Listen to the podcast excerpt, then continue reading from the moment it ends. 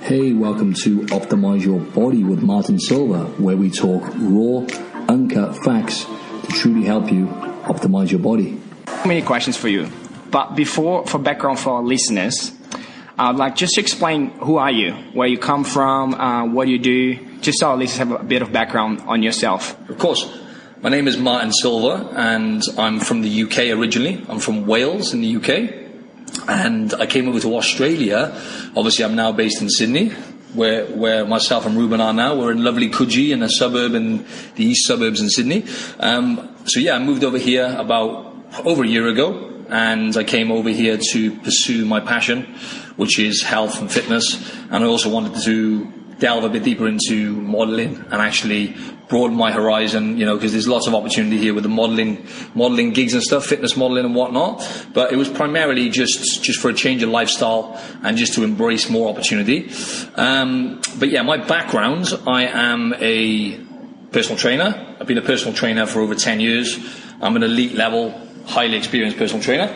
Uh, I also coach people online as well, and as you know, I have my own podcast as well which is called Optimize Your Body. I thought I'd put a little plug, little plug out I'll, there, mate. I'll edit everything in the show notes afterwards, but. No great, worries. Great stuff. Yeah, and also I'm um, uh, fitness model pro as well. So just to break it down for the listeners, like it's bodybuilding essentially, similar Yeah. to bo- bodybuilding. Uh, got to the professional level as a fitness model. You know, I've competed about eight times, so I spent a lot of time doing that and uh, you know working as a fitness model. But yeah, my my passion and my purpose in life is is health and fitness, and, and actually trying to make the world a better place by improving people's uh, overall wellness, health, and making people look good. That's what Yeah. I specialize in, you know, getting people in killer shape, essentially. So, uh, but yeah, for me, the top priority nowadays, uh, Ruben, is is health. So. I try to make get people to make that a priority, and then the aesthetics and the physique will come with it. But yeah, that's my specialities and that's my background. That's amazing. And how, when did you start it? Because everyone has a stepping point, or was gradually when you start creating this passion for fitness. You know, you said it was ten years ago, so Yeah. you were a very skinny guy before, definitely. right, that's right. And one of the reasons I want you on this podcast was example that you're probably the fittest guy I know. Um, personally. Thanks, mate. And yeah, definitely. And when did it actually start? And it was something that happened to you, or something specific, or you just kind of like play around with it? You kind of, I'm going to do some exercise, and kind of you develop that along the way. How was that for you? Okay, that's a good question. So I've always been active. I've always been, you know, into fitness, exercise, and I've always played sports from a young age. Sorry, so that's just just take a step back. I've always played sports. Been a very sporty, uh, competitive child. And uh, my mother always pushed me to play sports, especially rugby. So um, I used to play rugby. That was my number one sport.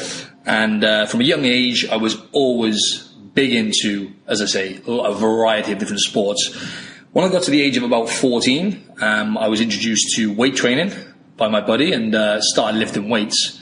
And I really, really enjoyed it and, and discovered that actually that is my passion and that is my kind of, um, that's my, it became a hobby essentially. And I started building muscle really fast. So I was quite late when it comes to, you know, puberty, testosterone and whatnot. I was quite late. So uh, when I got to about 16, I started growing, you know, like at a really, really fast rate. So I started building a lot of muscle.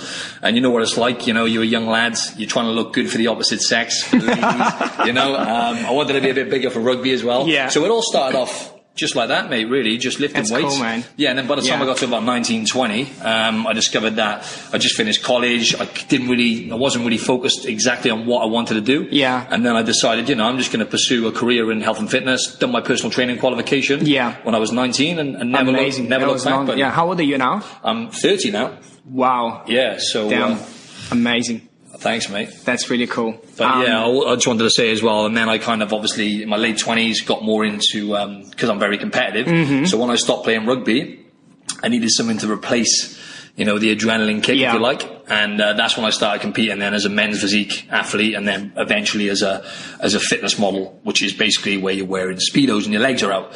So men's physique is long board shorts covering the legs. And then I went into fitness model, so I had to really go for it then and build my legs up. Which is Uh, the ha- very hard, isn't it? Everyone struggles hard. with that a lot. Oh, especially me, mate. I'm not, as you can see, I'm not built to have big legs. I've got Yeah. long, long, skinny legs and genetically. Yeah. But as you said, sorry, one more thing as well is, um, a lot of it stems from insecurities as well when it comes to lifting weights and looking good, right? Yeah, so yeah. Uh, I was always a skinny young lad, and then when I when I fa- when I uh, discovered the gym, I, uh, I and I started building muscle. That was just for me. Then it was like, oh yes, you know, it was kind of like um, uh, releasing any insecurities I had because I was building muscle and whatnot. Um, but yeah, it's good to know the reason why you actually start doing it. Looking back is, is quite interesting, really. So. That's interesting. You you you step on that the purpose because one of the episodes I don't remember which one, but I listened to you. You're talking about to be a good PT. Um, one of the many things you need to have it's actually also understand the purpose and the why behind your clients want to lose weight or they want to lose um, um,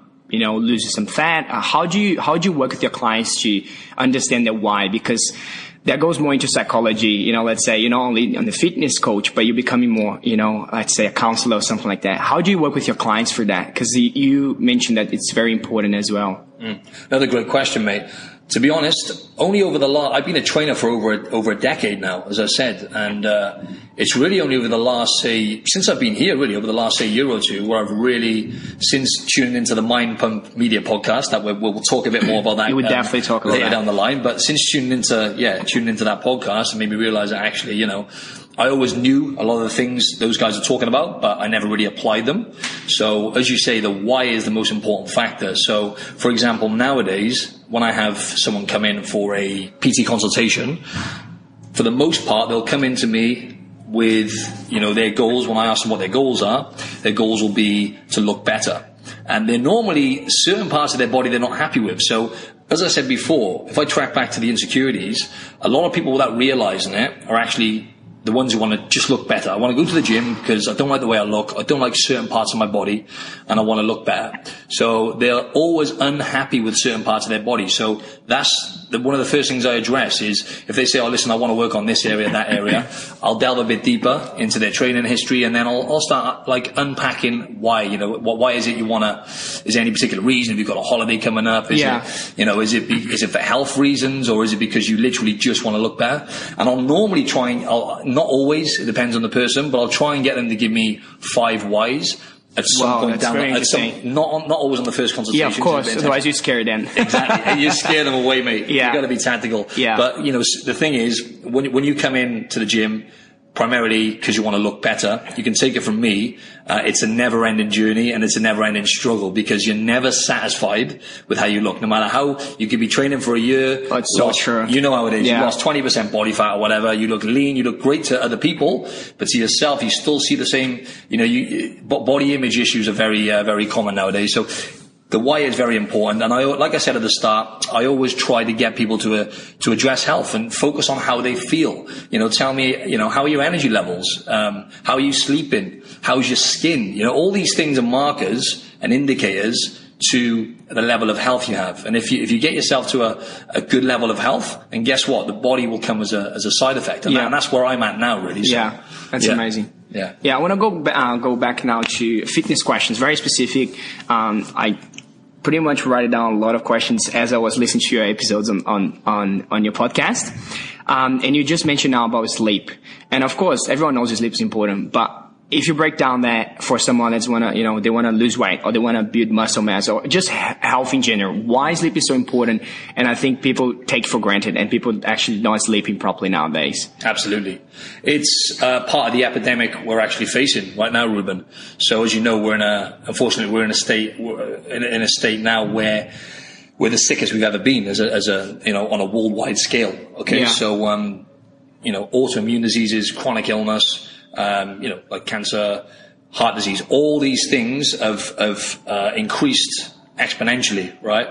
And there's, there's numerous different factors which come into that. And most, most of it comes down to behavioral issues and environmental. Okay. So most people are not looking after people who find themselves in these positions. They're not looking after themselves one way or another, right? So, um, but when it comes to sleep, now I listened to a podcast myself recently, actually, and uh, sleep is actually, I would say, it's it's hard to distinguish the most important part of health, right? So the way I look at it is there's like four pillars of health.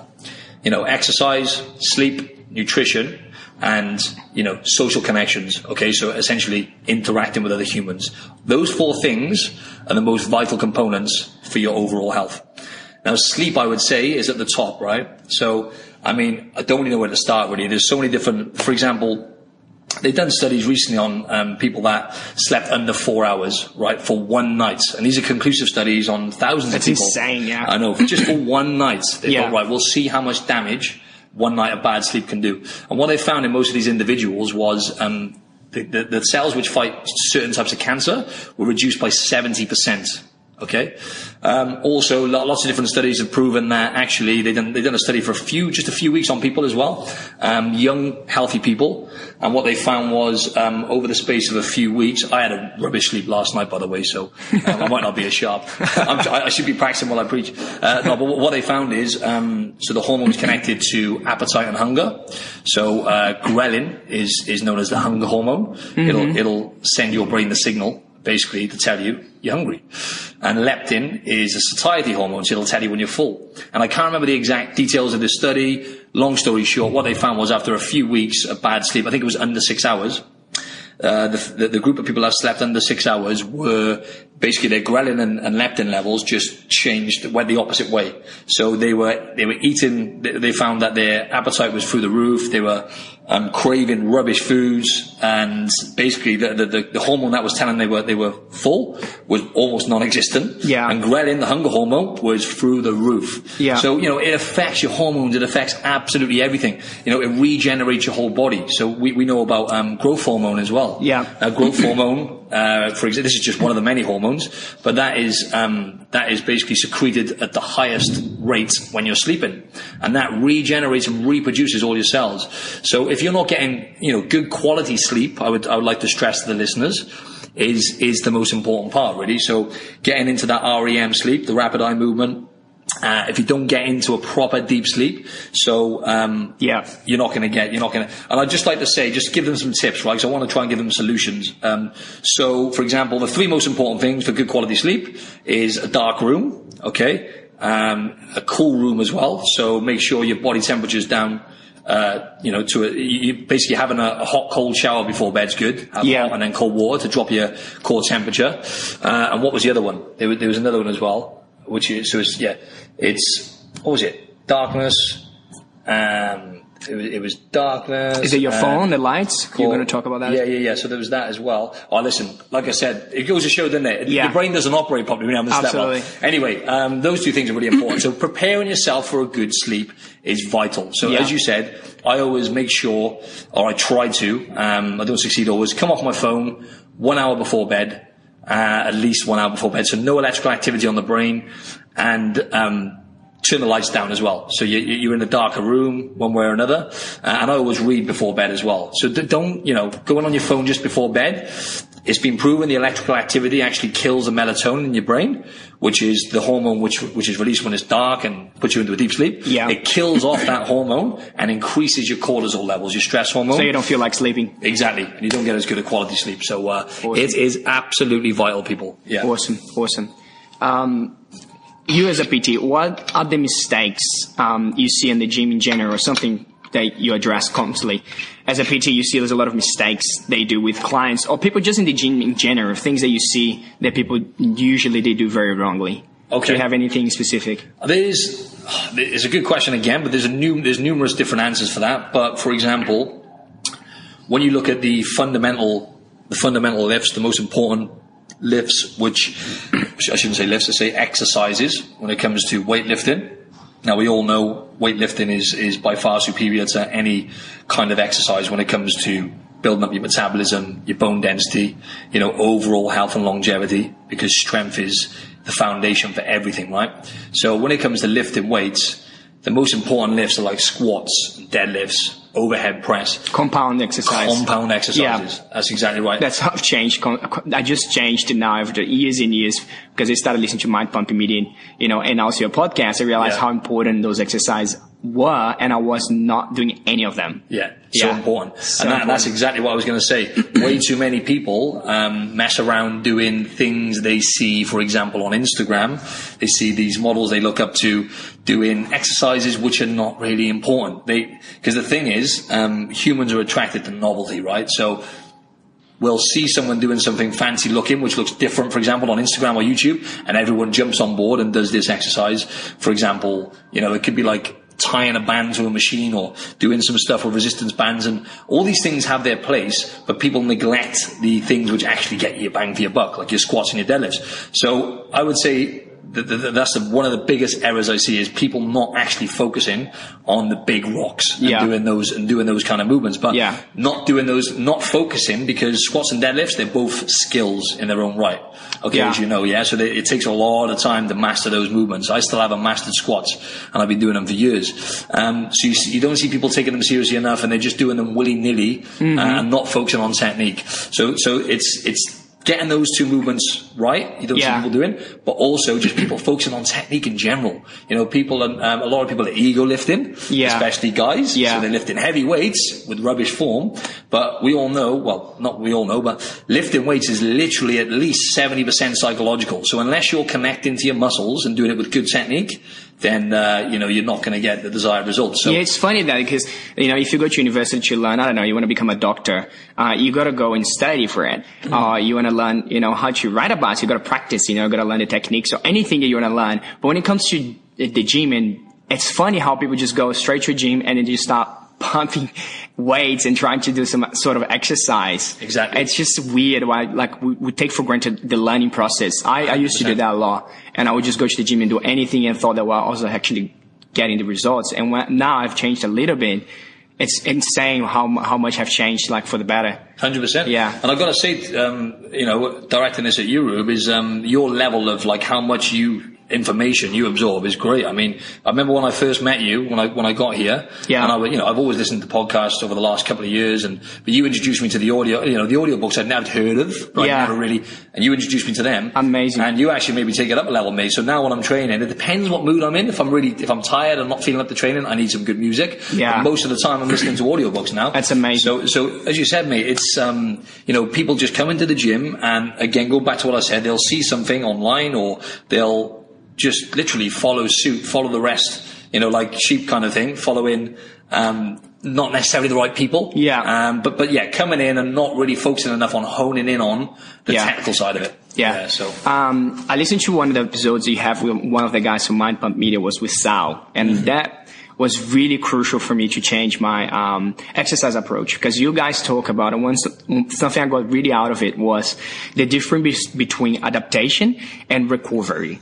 So I used to think that if I feel sore, I was growing muscle. And I will exercise maybe a chest on, on a Thursday, and I will feel so sore because I, I ex- ex- uh, exhausted my, my muscles, and then I just exercise again on a Thursday again, right? And then that was actually re- recovery, more, not adaptation. Can you explain the difference and why it's so important to know those differences? Yeah, you got that spot on, and that is the one of the biggest takeaways from from what I've learned from the Mind Pump guys. So listen up to this, then, folks. Right. So a lot of us will go into the gym. Okay, I used to do this up until about two years ago, and and and think that we need to bust our balls and train at a high intensity in order to get results, and you want to be aching the next day. So we have this mentality of going into the gym and then hammering ourselves, breaking down muscle, and then if we're not aching the next day, it's almost like we're not satisfied, right? And we haven't done a good job. Yeah. Actually, if you're not aching, you know, there's, there's different variables here, but if you're doing it properly, the next day, yes, you should feel it. Don't get me wrong. You should feel like you've done something. But if you're aching for longer than about a day, two days max, you've done too much. So you've probably broken down, potentially broken down connective tissue, like tendons and stuff like that. Um, and also you've just broken the muscles down too much. So as you just said then, what you're then doing is your your body is going to prioritize recovery before it even considers building muscle. That's insane. You know, you know, So different. It's it's so Oh different, my God. mate. And that's it. It's like so.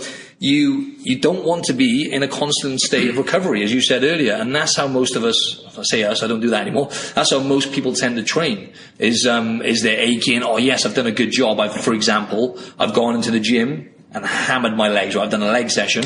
You know when you can't walk for like three, four days. Yeah. Think, yes, that was a great session. I can't even go in stairs. Exactly. Yeah, that's it. You're like walking like you pooed yourself. you? Yeah.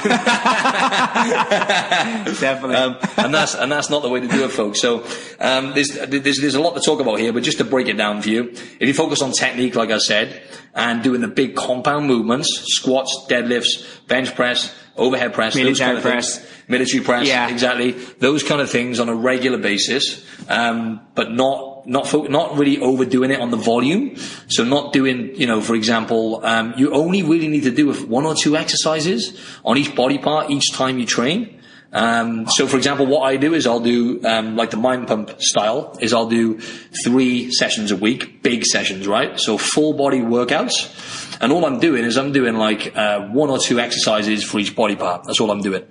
Um, That's so different approach. yeah. so different, but like Yeah. you said earlier, the frequency though, Ruben, right? So Yeah, because then you go down to trigger sessions, and I want to talk about that because I didn't know what, what is trigger session. What is that? Exactly. So that's what Mind Pump have taught me. Yeah. So the frequency, if I'm doing three whole body sessions a week, how many times am I each hitting each body part in a week? If I'm doing three times, yeah. There we go. Minimum, right? So I'm hitting three, um, hitting every body part at least three times in a week. And then as you said, uh, another way of, of doing it on the days in between these sessions, it depends what my focus is, but if my focus is to build muscle uh, and and improve my performance and strength in the gym, what I will then do is I will do the trigger sessions, which the Mind Pump guys taught me, and that is using a resistance band. So a resistance band with handles on it, yeah. So no weights. No weights, just a resistance band, okay? And you do not need a heavy. So for example, when I'm doing these total body sessions, the intensity is moderate, sometimes a little bit high intensity, but I would say overall it's moderate. When I'm doing the trigger sessions, it's low intensity. Okay, it's low intensity and I'm doing it with a light band. So, and I'm just getting a pump on uh, for about say I don't know six to ten minutes. Yeah. I'll just do the whole body. I'll do like, for example, Rube. I'll do like five exercises. Yeah. So I'll do for me legs, as we said, legs is always a weakness. So I'll make sure I do squats. Sometimes I'll do two exercises for, for legs, but just body weight, and then I'll get the band for the upper body stuff. Yeah. And I'll do like three or four Like more warming exercises. up, priming your body. Yeah. Exactly, exactly, kind of, yeah, but just pumping the muscles up. Yes. And that does enough to send the muscle building signal, but also it helps you recover. It really helps you recover because you're getting some blood flowing into the muscles. Yeah, that's not, so. That's ama- It's just amazing. crazy. This it's just a completely different concept. Exactly. Yeah. That's it. And if I'm doing a show room, what I'll do is I'll do three big total body sessions, and then I'll do, um, I'll hit my weak body parts Yeah. on the days in between in the gym. Yeah. So I'll do like a leg session, for example, on days in between, but it's not high intensity. Once again, it's moderate intensity. It's about 70% of what most people do in terms of intensity, Yeah. but it's focused on connecting to the muscles. Yeah. And it's that frequency and letting your body adapt to what you're doing.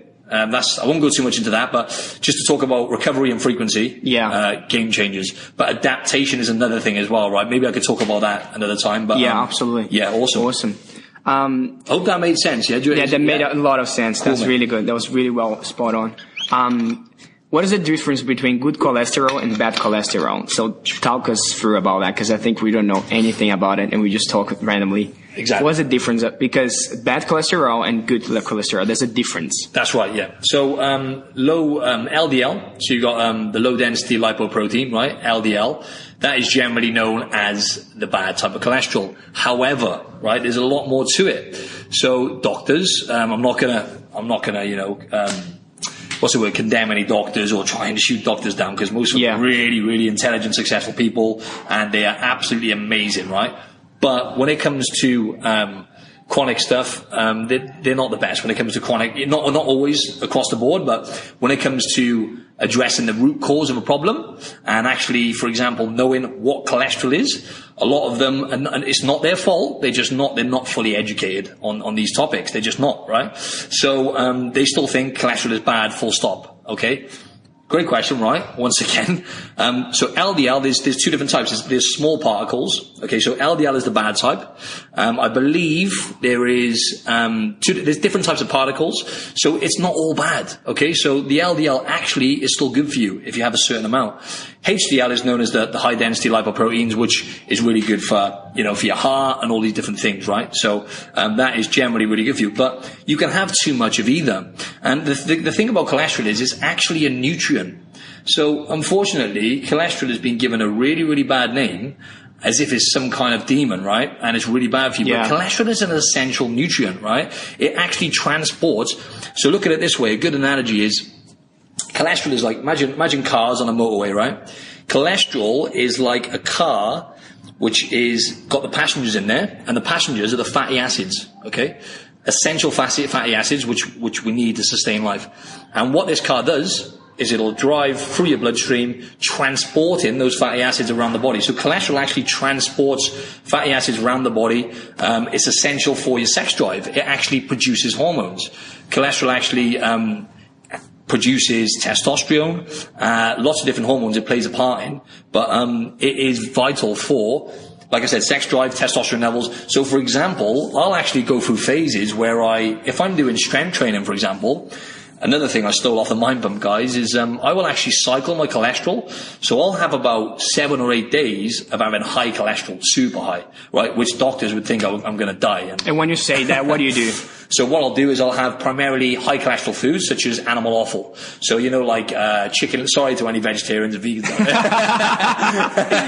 this is this is another level of animal. This um, chicken livers, lamb livers. You know, animal offal. Yeah. Mainly livers. That's where you get most Yeah, of the cholesterol. heart and stuff. Yeah, yeah, heart as well, but generally Yeah. I'll just stick to livers because you get such a wide range. So folks, by the way, animal offal as well is so nutritious. Okay, so animal offal and shellfish, actually those two kind of foods, so, so nutritious that if a vegan was to just eat once or twice a week, eat animal offal or shellfish, they would actually get in a wider range of nutrients than someone on a paleo diet who eats meat every single day, like a caveman. That's how nutritious these things are. So anyway, Yeah, that's a. Thanks for that. That was awesome. that's all right, mate. So yeah, so I'll um, I'll, I'll have those kind of foods. Egg yolks as well. Mm-hmm. You know, that's another thing. And eggs eggs are like bloody. I don't know. I don't know how to describe it, but it's like eggs have been given a really really bad name. You had too many eggs. it's gonna boost your cholesterol, right? Yeah, the Again, cholesterol. yeah. exactly. But the thing is, the yolk has loads of different nutrients as well, right? So lots of different B vitamins and a wide range of minerals. Um, but also, an egg yolk contains lecithin, right, which actually is a compound which emulsifies the cholesterol. So it doesn't. It, it, it kills off some of the cholesterol anyway, but like I said, cholesterol is not all bad anyway. So, um, so egg yolks, animal offal, those kind of things, just, just meat and stuff like that. I won't have a, a stupid amount, but I'll just make a mindful effort of increasing those things. And by God, does it improve my strength and my libido. I mean, don't mean to be crude here, but my sex drive is, is decent, right? It's decent. Yeah. It's not too bad. But when I, when I do have more cholesterol or saturated fat in general, I know notice a massive difference, huge difference. That's insane. Oh mate, honestly, Yeah. fats in general. When I when I started increasing and experimenting and having a wider range of fats, um, massive difference in my libido, my health, Yeah. my overall health, my energy, everything, Yeah. mate, unbelievable. And you touched on fat now. So what's the difference between the saturated fat and unsaturated fat? Okay, so there's unsaturated fat. There's two types. So there's monounsaturated fats and there's polyunsaturated fats.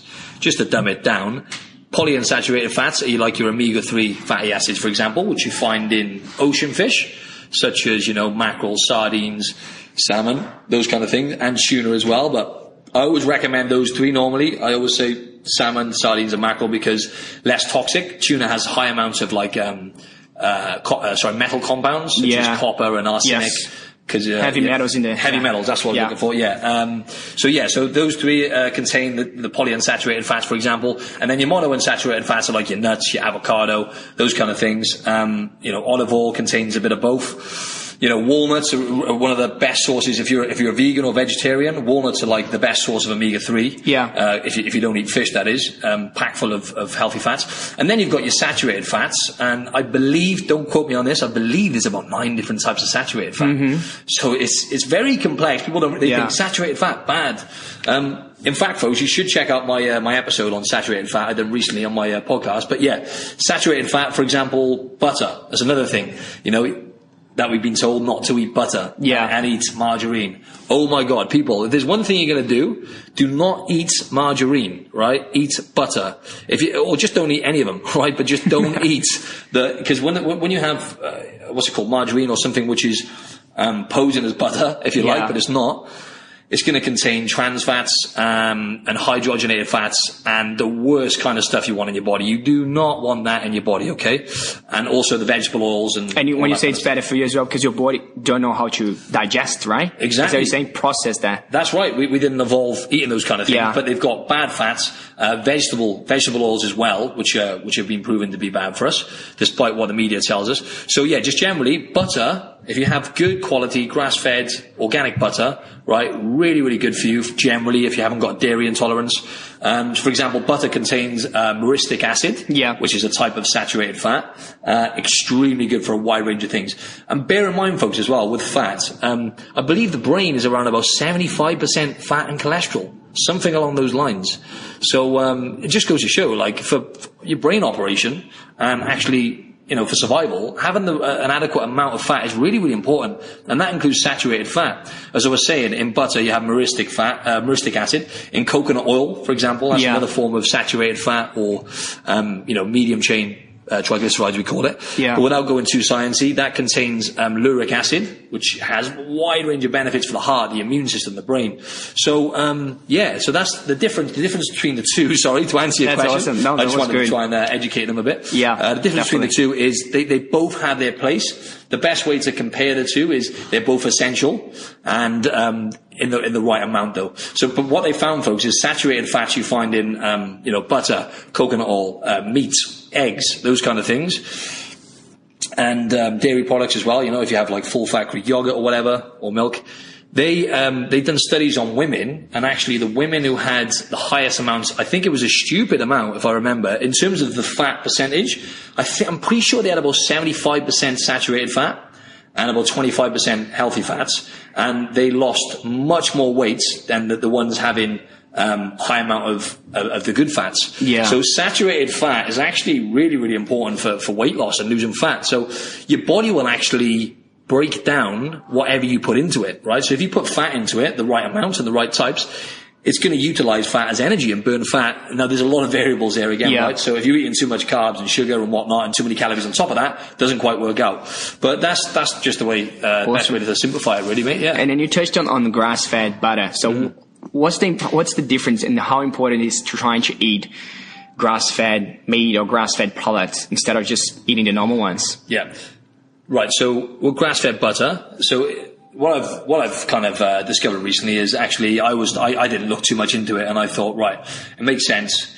Grass-fed and grain-fed, right? So uh, a cow which eats grains is, is similar to a human. If if a human overeats grains, right, and carbs, generally, um, if they overeat anything, they're going to get fat, right? Don't get me wrong. But Yeah. when it comes to grains, without going too much into it, when it comes to a cow eating grains, the only problem is with wheat-based products and grains uh, in countries such as Australia's not as bad as, as America and the UK where I'm from, so I hear because the regulations, but they'll spray the wheats and the grains with pesticides for a start, okay? So pesticides are like, um, what they, a chemical they use to preserve and stop bugs eating away at the, uh, at the plants. And it's been proven to increase, uh, estrogen levels and be linked to cancer, all sorts of issues with the gut and, and things like that. So they spray the wheat with pesticides for first thing. And then what happens is they feed the shit out of the cow, right? So they'll give it loads of grains. It'll get big, right? So then when they, when they, when they actually slaughter it again, sorry vegans, um, when, when they, when they slaughter it, it's, you know, it's bigger, it's got more meat on it. But the cow then gets sick and whatnot. So uh, generally a grass which, uh, sorry, a cow which eats grass as opposed to grains is going to be consuming, um, a lot less, you know, basically bad stuff. Yeah. So you're consuming whatever the cow consumes. So Yeah. just try and go grass fed if you can, but that doesn't mean it's organic. See, so that's another thing altogether. Is um, when you have grass fed, it's still it's still going to have the, the cow is still going to have hormones in it. Okay. So oh, I did not know that. Yeah, exactly. Okay, gotcha. I Yeah. thought that when you grass fed, instantly you you think that's organic already. Exactly. That's what I thought up until recently. See. So Wow. um, so yeah, generally, it's, it's a, you, And also has to be grass finished, which is I didn't know that as well. that's another thing. Yeah. Yeah, because they usually feed the cow grass, and then at the end they give them grains to just you know build that muscle very quick. So you got to try to find grass fed and also grass finished. That's it, exactly. So that's the best way to break it down. Is like you know, if, if it's eating grains, generally you're going to be consuming um, a lot more chemicals and stuff. Yeah. It's just not ideal for the body. Uh, so for longevity and health, go for the grass fed. Um, or organic, one of the two. But the thing is, if you go organic, it, it can still be grain fed then, right? Yeah. But it means that, so the, I would say the would say, if you're better off just going grass fed, uh, and if you can know the source, so if you can get it from like uh, a butcher's or something like that when Yeah. it comes to the meat, but yeah, you can get good quality grass fed butter now in uh, Yeah, a lot of and I think a lot of people will come up. Oh, I don't, I don't buy grass fed because it's more expensive. But I particularly, I, I'm learning now the amount of proteins necessary. I want to ask that question to you as well, because I realized that by eating less protein, but still eating like animal protein, but eating the necessary amount, I was paying the same amount of money spending on, on meat, but I was buying a better quality meat, which is the grass fed when I do my groceries. So for our listeners, how much protein do you need, for example, for someone that want to lose weight or someone that want to build muscle or someone that just want to keep healthy? You know what I mean? Mm. How much protein is enough? You know what I mean? That's a exactly. good, that's a lot of people don't know. That's it. And I think I was eating maybe four meals a day and all four meals have animal meat. And, you know, I don't know that, is that, is that good? Is that not good? How much protein? Yeah, so I'll just I'll just go back a little step and just give the uh, listeners a little insight into my experience with eating lots of protein. I'm pretty sure I've done some irreversible gut, uh, irreversible damage to my gut, um, and that I, I'm pretty sure having too much protein for a long period of time when I was doing competitions for about three years and I wasn't educated, I was probably having about three times the amount I needed minimum.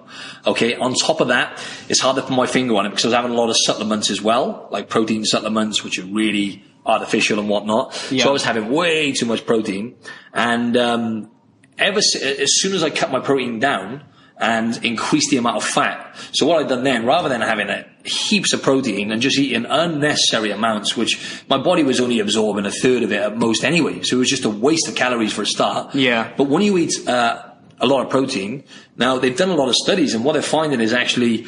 Um, when you have uh, too much protein, even like twice the amount you need for a sustained amount of times, it can increase the risk of certain types of cancer by about 400%. Wow. So it's really, really acidic, um, you know, protein. And to break it down, the body has to work really, really I mean, hard. just protein generals or animal protein Oh, in particular? Oh yeah, obviously animal proteins in uh, in particular are a lot Yeah. more acidic Yeah. as far as as far as I know. But protein in general, if you overload the amount you have, whether you're getting it from you know vegetables or animals or Yeah. supplements, whatever, generally, obviously if you're getting it from vegetables, you're not going to get that high amount into it. Yeah. It'd be dangerous. But yeah, it can be really bad on the body. So for the listeners, um, what I always recommend people to have. So for example if your goal is to look better, feel better, and whatnot, which is is you know for the majority, then I always recommend if you're new to lifting weights. Okay, I always again there's a lot of variables here, but Because everyone's different. Everyone's yeah. different, but generally, I, I get people there and about having about one gram of protein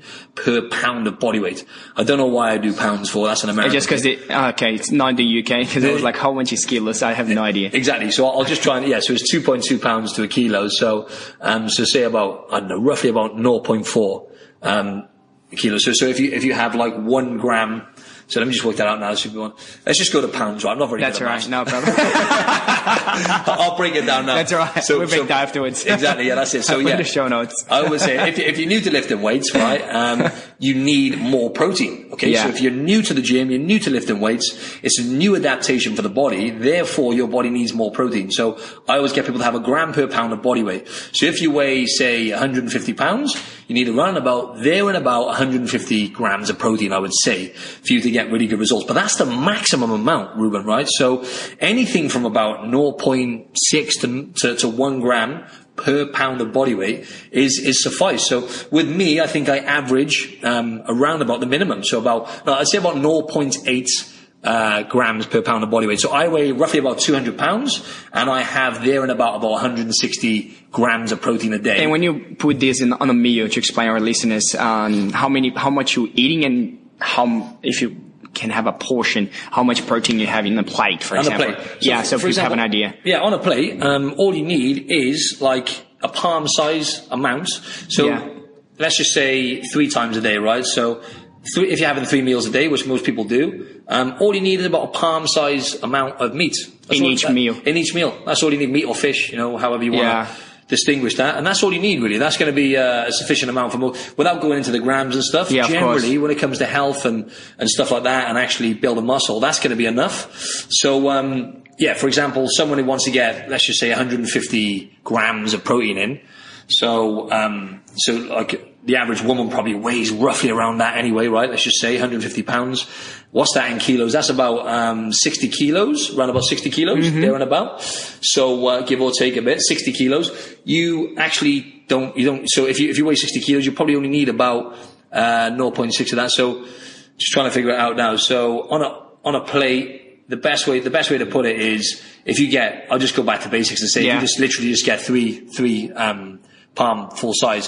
So I just lost my way a bit then because I'm trying to I'm trying to do all these calculations right. in my head. That's I'm not really right. going to match. but uh, there we are. It's, No, I'm just going to say I don't know on that one. But Yeah. yeah, so um, Yeah. there's a lot of variables. But don't overthink it with protein, Yeah. mate. Don't bother with supplements. I just want to put that one out there.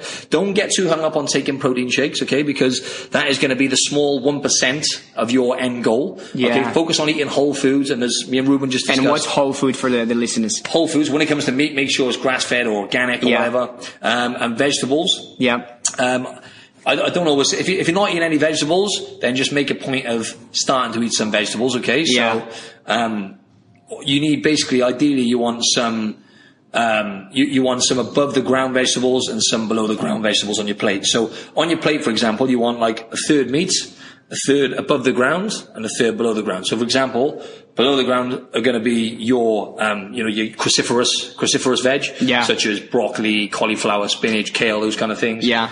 got it the wrong way round, that's going to be above ground. And then the root vegetables such as carrots, all those kind of things, Sweet potato, all those kind of things. You Amazing. want a combination of that Yeah. on, your, on your plate essentially. Yes. So uh, so whole foods, the best way to describe it is anything which hasn't been tampered with too much. Nowadays, Haven't been, has been changed by the human. Just that came from the nature, just itself, as the way it is. Exactly. Yeah. If, if it grows on trees or it grows under the ground, then Yeah. that's the kind of stuff you want in your body. Um, for the most part, though, people, don't get me wrong. I don't eat whole foods 100% of the time. You know, you, you want to have a break every now and then. Occasionally, I, I try not to eat any processed foods nowadays, Rube, but occasionally it happens, doesn't it? You Yeah. know, we're human. Um, but just be mindful. Just be Just be mindful, yeah, don't go too crazy. That's it. Uh, B12, we're talking about protein now. So, can you get B12? Maybe explain how important B12 is, to, um, and if you can get from animal protein, but also if you can get from vegetables, and what's the difference? Okay, so B12 uh, is also known as uh, folate. Okay, that's the nutrient it is. And the thing with B12 is you cannot physically get the right amount into your body. Um, supplements are not the same, Rube, right? So yes, if you're a vegetarian or vegan and you don't eat red meats, then yes, you can take supplements, but the body doesn't absorb. It's nowhere near as bioavailable in the body. So we do need a certain amount of, of red meat, maybe once or twice a week, ideally for most people. Again, is everyone's different, but for most people, you're going to need to get once or twice a week good source of red meat in the body, right? Because that's going to give you the highest dose of, of B12. Now, you, there's different types of vegetables you can get it in, and if I'm honest, I'm a little bit rusty at the moment. I can't think specifically which ones have the highest amount in. I'll have to do a bit of research on that. Uh, I do believe like hemp seeds and stuff like that, and hemp-based products have a, a decent amount of B12 in. Yeah. But generally, you do need you do need to eat some sort of meat, and and the thing is, um, with people who are, who are vegans and stuff, um, I don't mean to, you know, I'm not I'm not trying to attack any vegans. Like a lot of people do it for moral reasons. They do it because Yeah, and then yeah, we do appreciate that. Definitely, That's we know where they're coming from. Oh, absolutely. Yeah. Yeah. totally. But for health reasons, um, even even people who think they feel good, they switch over to the vegan diet. Oh, I feel really good. Most of the time, that's because of the stuff you've eliminated. So a lot of people then end up eating more vegetables and eliminating processed food. So they end up eating a bit healthier. That's normally why they feel better. But what they find is a couple of years down the line, most of these people are getting nutrient deficiencies and primarily B12. So you can get B12 in, in eggs and stuff as well and other types of meats, uh, fish Yeah. as well. Do you know what? I'm, I'm not going to lie. I'm not going to lie to the listeners. I'm a little bit rusty. I wish I, I wish I'd have touched up on my nutrition That's right. a bit more before this. That's but, right. um, but but, but We generally, were not expecting those questions. yeah, exactly. You, you threw me a bit. Man. I did all this study on you, man. I've been listening to your podcast for like two weeks before this. exactly, that's it. But just be mindful of that, folks. Um, when, when you, I just want to talk a little bit more about me. is because a lot of people have watched that. I don't know. My first ever episode, actually, podcast episode, was on uh, what the health. what the health uh, uh, Yeah, documentary, yeah. That's right, yeah. So obviously, the people who were running that documentary were doing it from a moral sta- standpoint. Clearly, Uh, they were against you know animal cruelty and whatnot. But for them to portray and try and brainwash people into thinking that meat is all, all meat's bad for you and eggs are bad, and they compared fish to having five cigarettes. Oh my god! It, so a lot of my listeners, I still have to try and convince that actually no. meat is actually essential. So in a sense, we evolve eating some meat. Yeah. Um, but you can eat too much of, of anything, Rue. Um, but with B12, if you're a vegan or vegetarian, get yourself some sublingual spray, ideally. That's the best way to get it in your body if you're going to get a supplement. What is so, that? So it's like a spray. Really? Spray, spray it on your tongue. Yeah. Uh, as far as I know, that's the best way to get it in. Um, Awesome. Because yeah, hemoglobin levels. Yeah, Yeah. exactly. That's the best way. So uh, if, if you're a vegan or vegetarian, Okay. hope that clears that up, mate. That's awesome. Um, so let's talk about intermittent fasting. I know you you, do approach Yes, I know about fasting. this one. That's good. and tell tell tell the listeners the benefits of it. Um, and because, um, like for example, a lot of people say, "Oh, breakfast is the most important meal of the day," and we've been sold on that for so many years. You know, your family used to say the same thing, and you always have your cereal in the morning with that milk. Um, tell us the listeners about intermittent fasting and why breakfast um, is not, you know, the most important meal of the day. Okay. So intermittent fasting is, I mean, the best way to put this is fasting is actually a stress on the body, right? So I would never recommend intermittent fasting to someone who is a beginner when it comes to nutrition and eating the right foods. However, it has been proven time and time again that different forms of fasting on humans is actually really, really, really, really, really extremely, in fact, I can't actually express how good it is on the body. However, again, everyone's different. So it is a stress on the body, fasting, just like, you know, lifting weights uh, and, and vigorous kinds of exercises are a stress on the body. It's not the actual stress on the body which is favorable for the body. It's the way your body responds to that stress. For example, just to give you a little bit of an analogy, so when you lift weights, you break down muscle tissue. Your body then has to adapt and respond to that stress by building muscle to protect you from the insult next time in the gym. It's the same for fasting, right? So with fasting, if you deprive the body of food, then what it will do is it'll actually um, it'll actually regenerate. So, so don't get me wrong. Some people, like I've tried it with a few people, and what I find with intermittent fasting is, like I said at the start, I always try, not try, I always get people to a high level with their nutrition. I'll get them tracking their calories. I'll get them to learn lots and lots about their body before I even mention fasting to them. Now, that is because, um, you need to know your stuff before you start fasting. So for most people, as I was saying, fasting is really good because what, all the good stuff in your body, right, folks, just, just listen to this one. All the good stuff in your body happens when you're not eating, right? So whenever you're eating, your body is under a little bit of stress, okay, to break down food and whatnot, which means it has to prioritize that over other operations, such as, you know, regenerating your cells, your immune system and whatnot. So with intermittent fasting for me, because I do this every single day, right? So generally I just don't have breakfast. So, um, I'll eat, uh, let's just say on average, most days I'll eat between roughly about 11 and 8 p.m. or between 12 and 8 p.m. So it's like an eight or nine hour window. And a lot of people think, oh crap. They're probably thinking, oh, how does he go? How does he go without breakfast? You know? And it's like, folks, you're eating out of habit. I'm just gonna, I'm just gonna tell you how it is, right? Most of us just eat out of habit. We do not know what it's like to be hungry in these countries, in westernized countries. I mean, I know what it's like to be hungry from doing competitions I've done, where I've got my body fat down to like two, three percent. Wow. Um, yeah.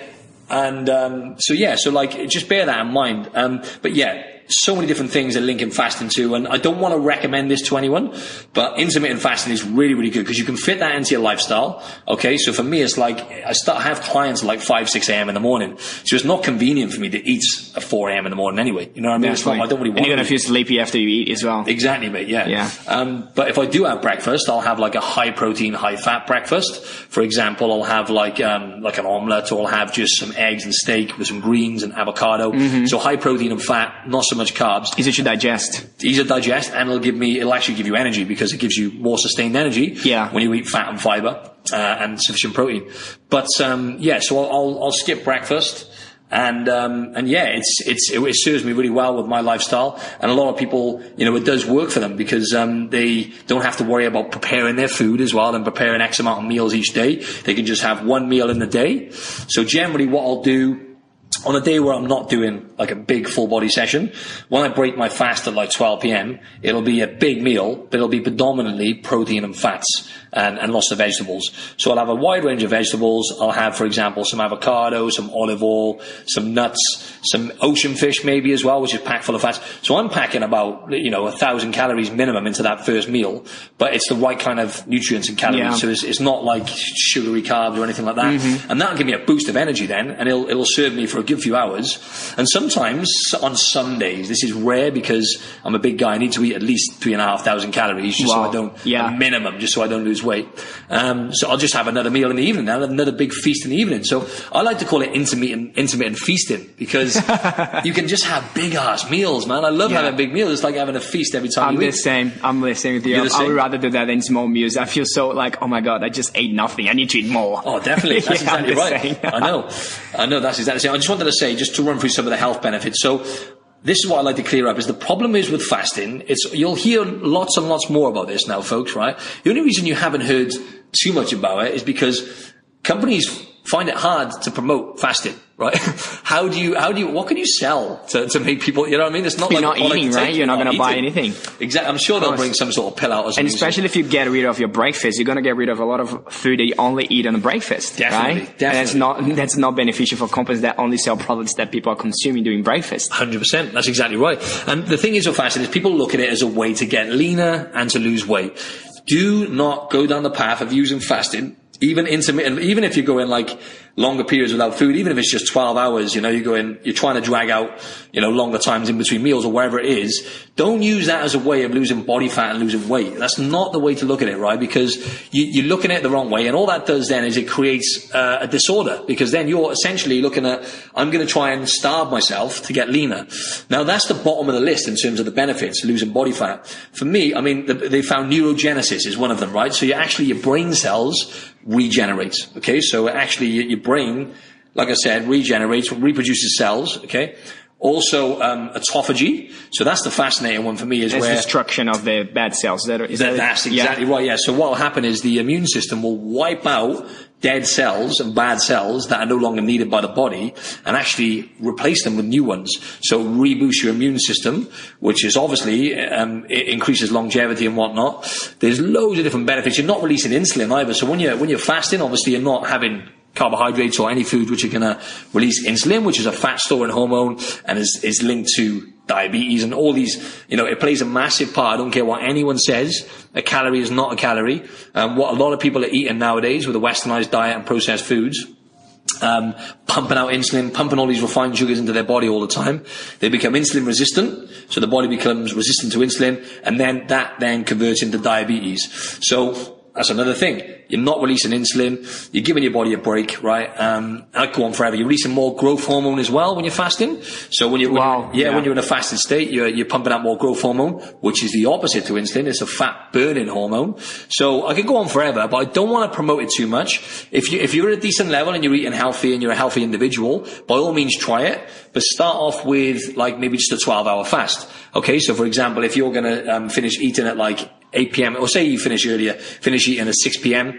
Uh, the next day then break your fast. Uh, 6 a.m. to 8 a.m. or something in the morning, right? So that's like a 12, 14 hour fast. Yeah. Don't go straight into like 16 to 20 hours straight away. Yeah. See how you feel, pay attention to how you feel and whatnot, because, um, what I find is, I don't know, it's something to do with the hormonal makeup of a woman. Yeah, I've had some, I've had some, yeah. yeah, I've had some bad feedback of women in the past with fasting. So it's Especially if you're everyone. pregnant, don't try this with your pregnant. Exactly. That's Yeah. exactly it, Rube. It's a stress Yeah. on the body. It's a stress on the body. Yeah, there we go. But it's a good stress, okay, if you do it right. I want to put that in there as well, right? I love it. I'm an advocate. I wish I could. I wish I could make my own supplement. What can I do, mate? Can I get some sort of slim fast? Slim tablet? fast. Yeah, slim fasting or something like that. I don't know. Let's figure something out after Let's this. do. We definitely do something. and you always talk about improve your relationship with food. What do you mean by that? And when did you start thinking this way? Okay, so what I meant by that is improving my relationship with food. So yeah, I always thought to myself, um, because the first people that brought that to mind for me, once again, is the uh, Mind Pump guys. And um, I thought to myself, when he first said it, I laughed. I was like, relationship with food, as if like, you're sleeping with it or something. You know what I mean? It's like, or you're building up a bond or a friendship with an apple or something. I'm like, what are these guys? These guys are way out there. Yeah. And then I just started to actually identify what it meant. And um, in reality, so I went to, I was in a bad place with food, with my relationship with food. So restrictive eating, okay, when I was uh, preparing for competitions and modeling shoots and whatnot, which was about three years, um, you know, pretty continuously, like pretty frequently, I was doing a photo shoot or I was doing a competition, and I, I didn't know what anywhere near what I know now. So I was restrictive eating. So, for example, I, I'll just give an example of a photo shoot I'd done. Uh, I had like a four week, then a four week cut, right? So, um, I was already quite lean. So I thought, right, I have to get shredded for this shoot, right? So I had four weeks and I literally ate primarily chicken and spinach and broccoli for four weeks, right? Okay, there was some sweet potatoes, some salmon, some nuts here and there, but that's pretty much what I would do because that's all I knew. All I knew was the bodybuilding way, like I'd done for shows, where it would be chicken and broccoli. Okay, so the thing is, most of us are brainwashed into the bodybuilder mentality when it comes to eating six meals a day and Yeah. eating chicken and broccoli like that's somehow Yeah. good for you, right? Anyway, so I would restrict the foods I was having, and then what would happen when I finished the shoot is I would rebound, right? I would rebound for about, you know, sometimes you would go on for days, even a week after a show before. I was eating crap every single day for a week. So essentially, I, cre- I, I created a disorder. So the binge eating disorder is what, is what I actually, it's a lot more common than you think, guys, by the way. So talking about a relationship with food, an example of someone with a, a poor relationship with food is someone with the binge eating disorder. Now, in Australia, for example, uh, I think about 50% of all eating disorders, so whether that be um, what's it what's it called um, anorexic, Yeah, anything like bulimic, that, yeah. bulimic, all these things. 50% of those are binge eating. So the binge eating disorder is by far the most common one. So a lot of people are not even aware they have it, especially especially guys, because they just do it and they think, oh yeah, it's okay, I can have a day off, but no, it doesn't really work like that. It's not good for your body when you're binging. So I developed a poor relationship with food through binge eating after restricting myself for um, competitions and whatnot. Um, and then talking about the damage I'd done to my gut, it was it was partly the amount of protein I was having, I think, and the stress I put on my body, um, and then restrictive eating and binge eating um, over you know the space of a few years, really, um, on and off. I, I'd done some irreversible, irreversible damage to my gut, and mentally. Talk about mentally, right?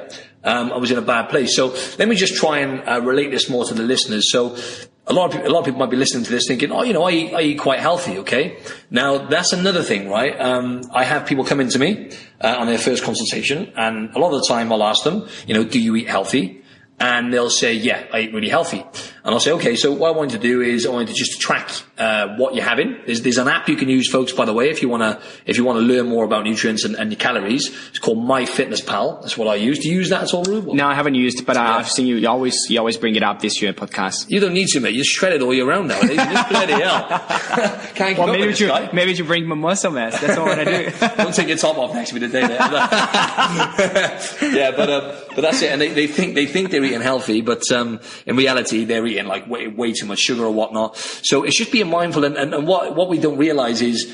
A lot of the foods we've been brought up eating, right? Um, like from a young age, for example, I used to eat lots of cereal, uh, lots of full fat milk, which is not always a bad thing, but again, going to going back to the quality of the milk, you know, it wasn't organic kind of thing. And all of these things, right? Um, and processed foods as well. Like, you know, I wasn't poor, poor growing up, but I wasn't particularly well off either. Yeah. So my mum used to get, you know, food which wasn't the best quality. Bless her. I don't mean that she always put food on the table, the best mother in the world. But when I look back, a lot of it was processed, right? And the thing is, a lot of us are brainwashed into thinking that most of these foods, like, you know, they'll, they'll market certain things, like for example, even protein bars, for example. That's an example, right? They market them as, as healthy. They're not healthy. Look at the list, people. When you look at things you're going to buy, have a look how many ingredients are in there for a start, right? Um, and if you've got a few more, more than two or three ingredients in there and some weird names you never saw before, it's, it's not going to be good for you. So it's actually educate, when it comes to a healthy relationship with food, it's actually educating yourself on, on what's healthy and what's not, right? And just going back to what we said earlier, you know, eating stuff which, um, we evolved eating. Fruit, veg, some good quality animal proteins, right? Um, yeah, and that, I mean, there's a lot. There's a wider range of food out there which is derived from certain things. You know, there's Yeah. different types of seeds, and Of course. you know, there's enjoyable. Um, I'll make it sound really bland, but yeah. So just just to answer that question, um, the, what I mean by a healthy relationship with food is eating to live, okay, and not living to eat. And most of it, most of us do do live that way, you know, where um, our brains are hijacked into chasing sugar. So without realizing it, most people, and I'm not, I'm not trying to be condescending, but most people listen to this now, their primary primary goal when they eat a meal is to get carbohydrates in, whether they know it or not, right? Yeah. They're, they're, oh, I'm just gonna have this protein bar. You're going for the sugar and the sweeteners. You're not going for the protein. Let me tell you. You try eating protein on its own. It's not very enjoyable. Try eating Yeah. some, try eating some egg whites, right? Or some, some whey protein which is unflavored, 100%. It tastes like shit. It doesn't Yeah. taste great. You know what I'm saying? It's It's, really not particularly enjoy- yeah. So it's, it's always gonna be the sweeteners. So artificial sweeteners, right? Um, some of them like sucralose, for example, it's 600 times sweeter than sugar, right? So when you have a protein bar, uh, an artificial one, it's going to have sucralose and maybe some other sweeteners in there. So you're tricking your brain into thinking it's having sugar, but essentially it's just having nothing, right? Because it's a non-nutritive thing. Uh, artificial sweetener doesn't have any calories. So you're not getting the calories from the sugar or the carbs, but your, your brain thinks you are. So it's releasing insulin and then it's, it's changing your gut flora. So you're going to be chasing then those kind of foods. So yeah, um, it's educating yourself on hidden sugars and stuff like that and just focusing, focusing on eating more fats, folks. Um, so with your meal, for example, having vegetables, a, a- a- decent amount of vegetables, and I'm not. I don't want to. Another thing I don't want to condemn is carbohydrates. Right? I'm not one of these people. Oh, carbs make you fat. Carbs are bad. No, too much protein can make you fat. Too much fat can make you. Too much anything can make you fat. Right? But with carbohydrates, it's the rates that the um, carbohydrates. It's, it's the rate at which the carbohydrates hit your bloodstream, right? Yeah. So if you're having something which is like, um, you know, processed or, you know, something which is really sweet, um, you know, like something like sweets or something rubbish, then it's going to hit your blood sugar. It's going to spike your blood sugar really, really fast. Um, you have to pump out lots of insulin. Um, normally those foods haven't got any fiber in, which, which give you that, the slow releasing kind of, so for example, if you're having something crap over a piece of fruit like an apple, an apple is going to contain polyphenols, okay, um, which is like a powerful antioxidant, and also lots of fiber, which is going to slow down the rate it breaks down and give you more satiety. But not, not so, you don't want to overeat fruit either, right? So like uh, some fruit is good, but focus mainly on vegetables because packed full of fiber, slow release and sustained energy, um, and just try and reduce um, processed, processed, refined carbohydrates, cereals, uh, most pasta, uh, bread as well. Now, most of these things, uh, folks, I hate to tell you, are actually going to contain refined sugars and some sort of chemicals, and they're going to be processed one way or another. And um, we, we eat those things out of habits.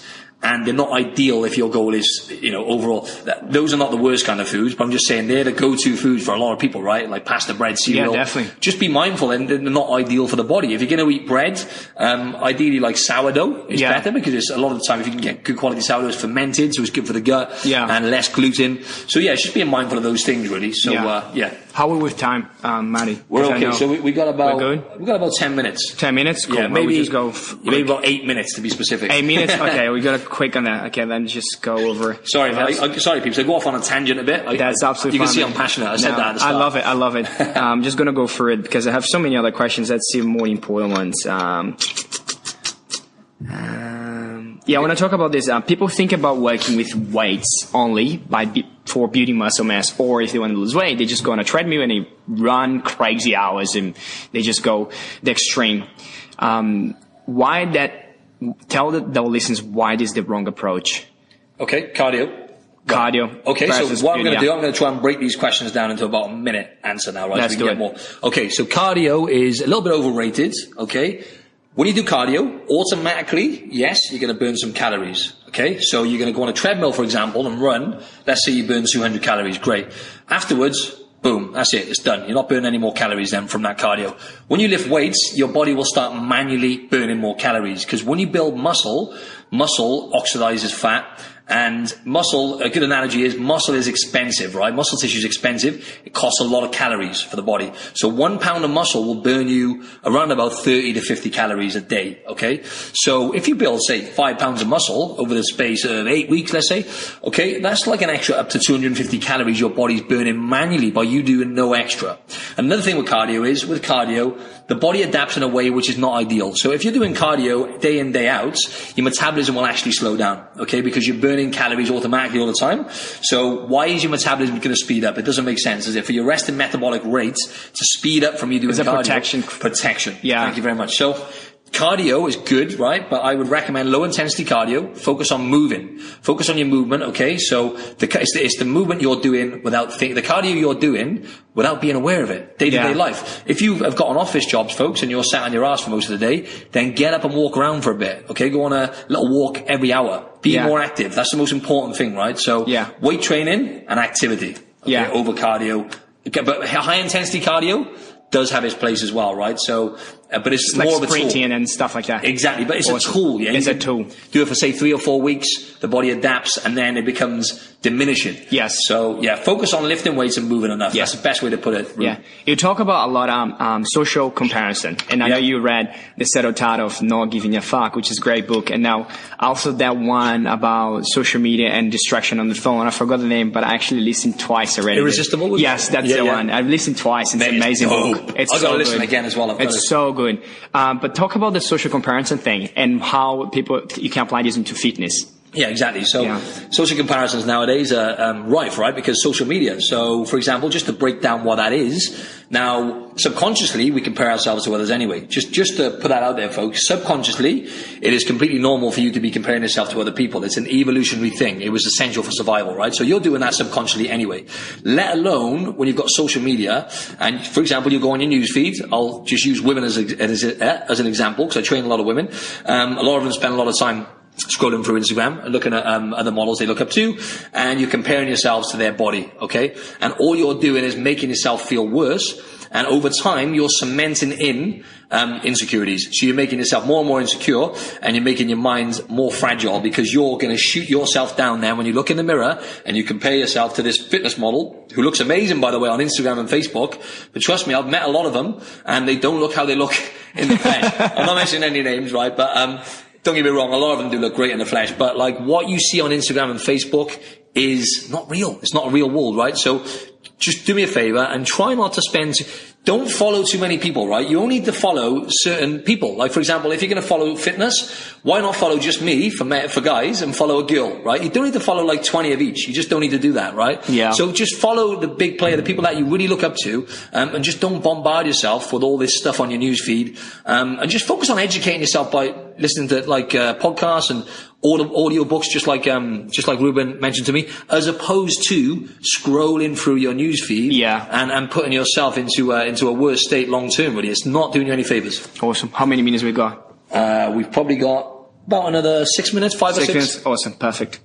Um, go down because I want to talk about your program because I know you Cool. started your business as well. Um, Yeah. And I know that- talk about your program and the difference of the three phases and why it's different from other approaches and you know Yeah. just tell me about your business and what you're trying to create now. Okay, great. So at the moment, I've just got these. Uh, I've got two programs right now. I've got Build Your Best Body, which is inspired by Mind Pump. Okay, so it's just like uh, Ruben said earlier. It's uh, very similar in terms of the concepts. So it's uh, designed for you to do two to three total body weight training sessions per week, uh, and then the days in between you do pump up sessions. Okay, so I had to change the name, but I couldn't call it trigger sessions. So you do pump, pump up sessions on the days in between. Like that? Um, pump up sessions with a band on the days in between. And um, yeah, like I put my own stamp on it a little bit. So that's one of my programs, and that is going to get you. Um, it's going to build you. A, it's a nine week program. It's going to build you heaps of muscle, and um, and basically it's going to get you performing better in the gym. And it'll be an absolutely game changer. And it's going to really build your metabolism as well, because the significant amount of muscle you're going to build within that period uh, is going to get your metabolism roaring. So that's my Yeah. number one program. Uh, I've got a new one now, which is the 28 day challenge, which essentially is designed to get people to reset their gut a little bit by eliminating dairy and wheat products generally Yeah. and uh, focusing on whole foods and uh, doing my and just moving more. It's very basic, folks. Um, but if you want to get leaner for a holiday or whatever, the 28 day challenge is for you. Like I said, I don't like doing short term, so um, I do have some follow up methods for you as well after the 28 days. But yeah, that's my two main programs, and I have an ebook as well now. Amazing. Um, yeah, yeah, which I'm well done, mate. And No worries, but yeah, they can sign up for my free uh, free taster of the ebook anyway, if uh, if they want. So uh, they, I can add them to the newsletter if they send me their email one way or another. Anyway, Yeah, so we'll definitely get on the, the end of the of this episode. Um, any unusual unusual thing or habit about you? unusual unusual habit. Weird. Yeah. Anything. That's that's a good shout. That is. Um, yeah, I like to rap to myself a lot. Yeah, I like I like hip hop. Yeah, awesome. So, so like, I, I like literally uh, eighty percent of the music I listen to is hip hop and rap, and I'll just constantly I've got lyrics going going around in my head. Yeah. So like, um, and I'll I'm, I'm a bit strange. I'll I'll do it in like different voices and like weird. Like, Oh, really? yeah, yeah, yeah. You know, just just to entertain myself from time to time, Yeah, and awesome. and my girlfriend as well. She thinks I'm a bit weird as well. Yeah. You know, dancing around when there's no Yeah. music on and stuff. Yeah. So I think it's more just like, yeah, just just talking to myself Yeah, occasionally, really, amazing. but rapping it's weird. That's awesome. That's lovely, man. Well, any quotes you live by and why? Uh, okay, so quotes I live by. Could be just one. one. Could just be one, yeah. Yeah. Okay, so you know what? I don't know whether this is a quote, but this is something that just sprung to mind. Then, um, be the best version of you. Okay. Now you're probably thinking, "Oof, that's quite vast, right?" But going back to what we were saying about social comparisons, the problem is, right? We get so sucked in now, we do not realize it. But with social media, it's an experiment, folks. It's they haven't got long-term studies to prove the detrimental effect it's going to have on your brain. Don't get me wrong; it's great in other areas, and technology is great, but it, there's going to be a dark side. Okay, so be the best version of yourself. Okay, focus on yourself. Like I said, try not to compare yourself to other people too much. Um, focus on your health. Right, so when it comes to looking good and feeling good, you need to make health priority, right? And what I mean by that is focus on the four pillars of health. Okay, to be the best version of yourself, focus on the big rocks: sleep, food, exercise, and creating relationships. Okay, healthy relationships with people. Focus on those four things. Okay, and I guarantee you, you'll be on the right tracks to being the, the best version of yourself. Amazing. And before we, we go into how people can find you on everywhere, um, one or three things you're most grateful for and why? Okay, so one one of one or three. One or three, up to you. Okay. Or right. five. okay. Good stuff. Okay. So number one is obviously going to be my health. Okay. Yeah. So I'm, I'm extremely grateful for my health and, um, just, I take it for granted, you know, I take it for granted that I'm, you know, I'm, in a healthy state and, um, you know, I'm in, I'm in the shape of my life without thinking about it as well as, as a byproduct of good health. So Part that's, of who you are now. That's it. It's Yeah. part of who I am. So I'm extremely grateful for that. Uh, secondly, I'm, I'm extremely grateful for my family. Uh, you know what it's like, Ruben. Of course. Our family's on the other side of the world. 14,000 kilometers away. Exactly. Even further for me, mate. So, Yeah. uh, yeah, so they're the other side of the world. And, uh, to be honest, I've always, obviously, I've always been super grateful for my family. I've only got a small family, predominantly just my mum and sister. And, um, you know, it, may, it makes you realize when you come away how grateful you actually are for Feel them. more connected, right? Exactly. I feel the same way. Exactly. So my family, I'm super grateful for, and um, I'm going to say as well, I'm I'm just going to be basic with this one and just say my girlfriend as well. Amazing. I'm, I'm super grateful for her because um, Awesome, man. I, I've only been with her for like three months, but um, yeah, she is just awesome in so many ways. Amazing. And um, we'll make sure she listens to this well. I know I'm really, really, really, really grateful for that, and uh, yeah, gratitude for that daily, mate. Hundred Amazing. percent. Um, I had to say that one, didn't I? Put me on the spot there. I said two. I thought, shit, I got to say a third one now. Sorry, Kim. No, no, no. I meant that. I meant that. You definitely man that. I can feel it, Kim. I can see in the eyes. Good, good. Uh, so yeah, let's finish this up. Um, where the listeners can find you if they want to check it out your website, your program, if you want to reach out, where Yep. they can find you, and I'll put everything on the show notes afterwards for course. Great. Thanks, brother. Um, Instagram is at Martin Silver Fitness.